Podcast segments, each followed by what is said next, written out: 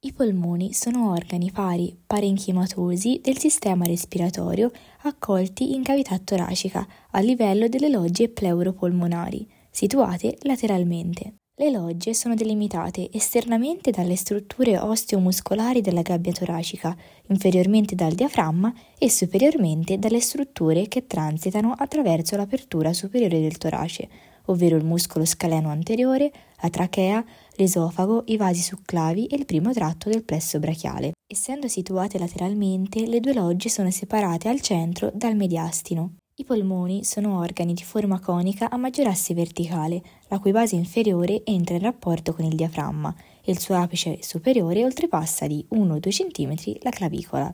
Questo organo presenta un diametro verticale di 25 cm, un diametro trasverso alla base di 10 cm a destra e 7 cm a sinistra e un diametro sagittale alla base di 16 cm un volume di 1500 cc a destra e 1400 cc a sinistra e quindi un peso di 680 grammi a destra e 620 a sinistra. Il polmone sinistro quindi è un po' più piccolo rispetto al destro in rapporto di 10 a 11.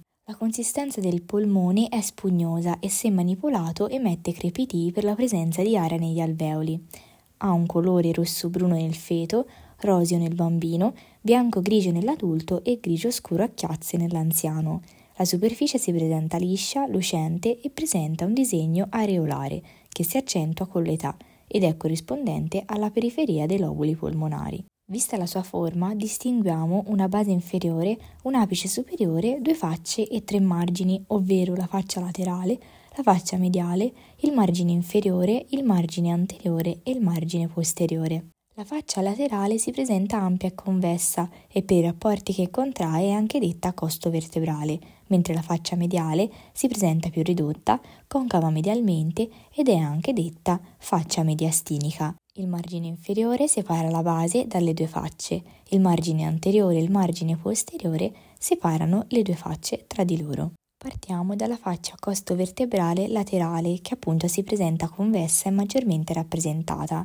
Mediante la pleura aderisce alla superficie interna delle coste, mentre posteriormente raggiunge la colonna vertebrale e in avanti si approssima al piano mediano, senza però raggiungere lo sterno. Su questa faccia osserviamo come uniche impronte le impronte costali, che si presentano più marcate a livello dell'apice, quindi a livello del lobo superiore. Inoltre su questa faccia si osservano ampie scissure che dalla superficie si approfondano fino a raggiungere l'ilo del polmone. Nel polmone sinistro osserviamo unicamente la scissura obliqua che suddivide il polmone in due lobi, uno superiore e uno inferiore, mentre nel polmone destro osserviamo due scissure, una scissura obliqua e una scissura orizzontale, che quindi suddividono il polmone in tre lobi, il lobo superiore, il lobo medio e il lobo inferiore. La scissura obliqua si origina in corrispondenza dell'ilo, poi si porta in alto e indietro, raggiunge il margine posteriore, si porta quindi sulla faccia costo vertebrale dove decorre in basso e in avanti, raggiunge il margine inferiore, raggiunge la base e risale sulla faccia mediastinica con andamento in alto e indietro, fino a raggiungere nuovamente l'ilo. A livello della faccia costo vertebrale, all'altezza della quarta costa, si origina dalla scissura obliqua alla scissura orizzontale, che segue con il suo decorso l'andamento della costa, portandosi verso l'avanti e raggiungendo il margine anteriore, che viene oltrepassato per raggiungere la faccia mediastinica, per terminare infine sulla superficie anteriore dell'ilo. La faccia mediastinica si presenta concava medialmente e al centro osserviamo l'ilo del polmone, che nel polmone sinistro si presenta ristretto mentre nel polmone destro è molto più ampio ed ha un contorno quadrangolare. Al centro dell'ilo troviamo il bronco principale che proprio a questo livello inizia a dividersi nei bronchi lobari. Nell'ilo sinistro troviamo al davanti del bronco i vasi polmonari, l'arteria polmonare sinistra superiormente, la vena polmonare superiore anteriormente e la vena polmonare inferiore inferiormente.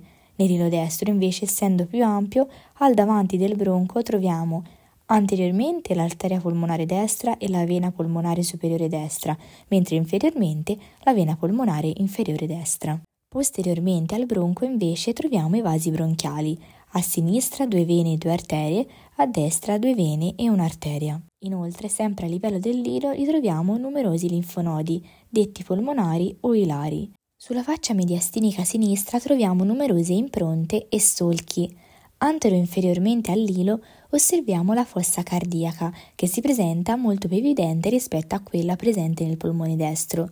Superiormente a questa fossa cardiaca troviamo l'area per il timo, o per il tessuto adiposo retrosternale. Superiormente e posteriormente all'ilo troviamo invece il solco determinato dall'aorta, inferiormente all'ilo e antero-superiormente al solco aortico invece troviamo il solco per l'esofago. A livello dell'ilo, in senso dorso-ventrale, troviamo il solco per la trachea e per l'esofago, il solco per l'arteria succlavia sinistra, il solco per la vena brachiocefalica sinistra e il solco per la prima costa. Nella faccia mediastinica destra invece troviamo antero-inferiormente all'ilo sempre la fossa cardiaca che però si presenta molto meno evidente rispetto a quella nel polmone sinistro.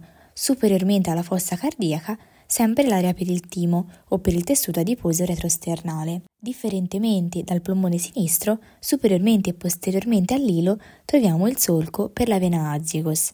Anteriormente all'ilo osserviamo un solco determinato dalla vena cava superiore.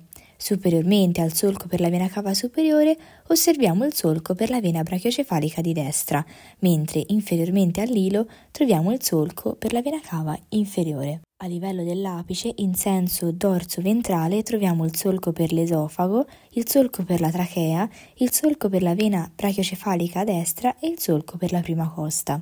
La base del polmone si presenta concava inferiormente e medialmente, poiché deve adattarsi alla convessità della porzione laterale del diaframma. Con l'interposizione della pleura, del diaframma, delle fasce diaframmatica superiore e inferiore e del peritoneo, entra in rapporto con gli organi della metà sovramesocolica dell'addome, quindi a destra con il lobo destro del fegato e a sinistra con il lobo sinistro del fegato, con il fondo dello stomaco e con la milza. Il margine inferiore ha una forma semilunare, poiché si presenta convesso lateralmente e concavo medialmente.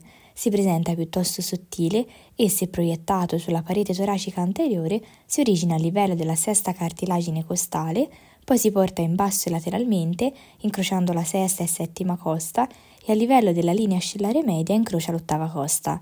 Poi prosegue posteriormente medialmente, incrociando la nona e decima costa e termina al lato della decima e dell'undicesima vertebra toracica. Anche il margine anteriore risulta molto sottile e se proiettato sulla parete toracica anteriore osserviamo che i due margini sono evidenti a livello dell'articolazione sternoclavicolare. Da questo livello poi i due margini decorrono parallelamente verso il basso, dietro il manubrio e il corpo dello sterno, fino alla quarta cartilagine costale.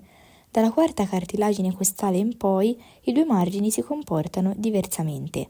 Quello destro decorre verticalmente verso il basso fino a terminare a livello della sesta cartilagine costale, dove prosegue poi con il margine inferiore mentre il margine sinistro si introflette medialmente costituendo l'incisura cardiaca e terminando a livello della sesta cartilagine costale dove prosegue anch'esso nel margine inferiore. A questo livello si forma una piccola linguetta di tessuto polmonare, detta lingula del polmone, che, rivestita da pleura, prende rapporto con l'apice cardiaco rivestito dal pericardio. Il margine posteriore è un margine arrotondato accolto nella doccia che si forma lateralmente alla sporgenza dei corpi delle vertebre toraciche. Se proiettato sulla parete toracica posteriore, si estende verticalmente da C7T1 a T10T11. Infine descriviamo l'apice che sporge a livello dell'apertura superiore del torace, superando la clavicola di 1-2 cm. Questa porzione che si trova superiormente al margine superiore della seconda costa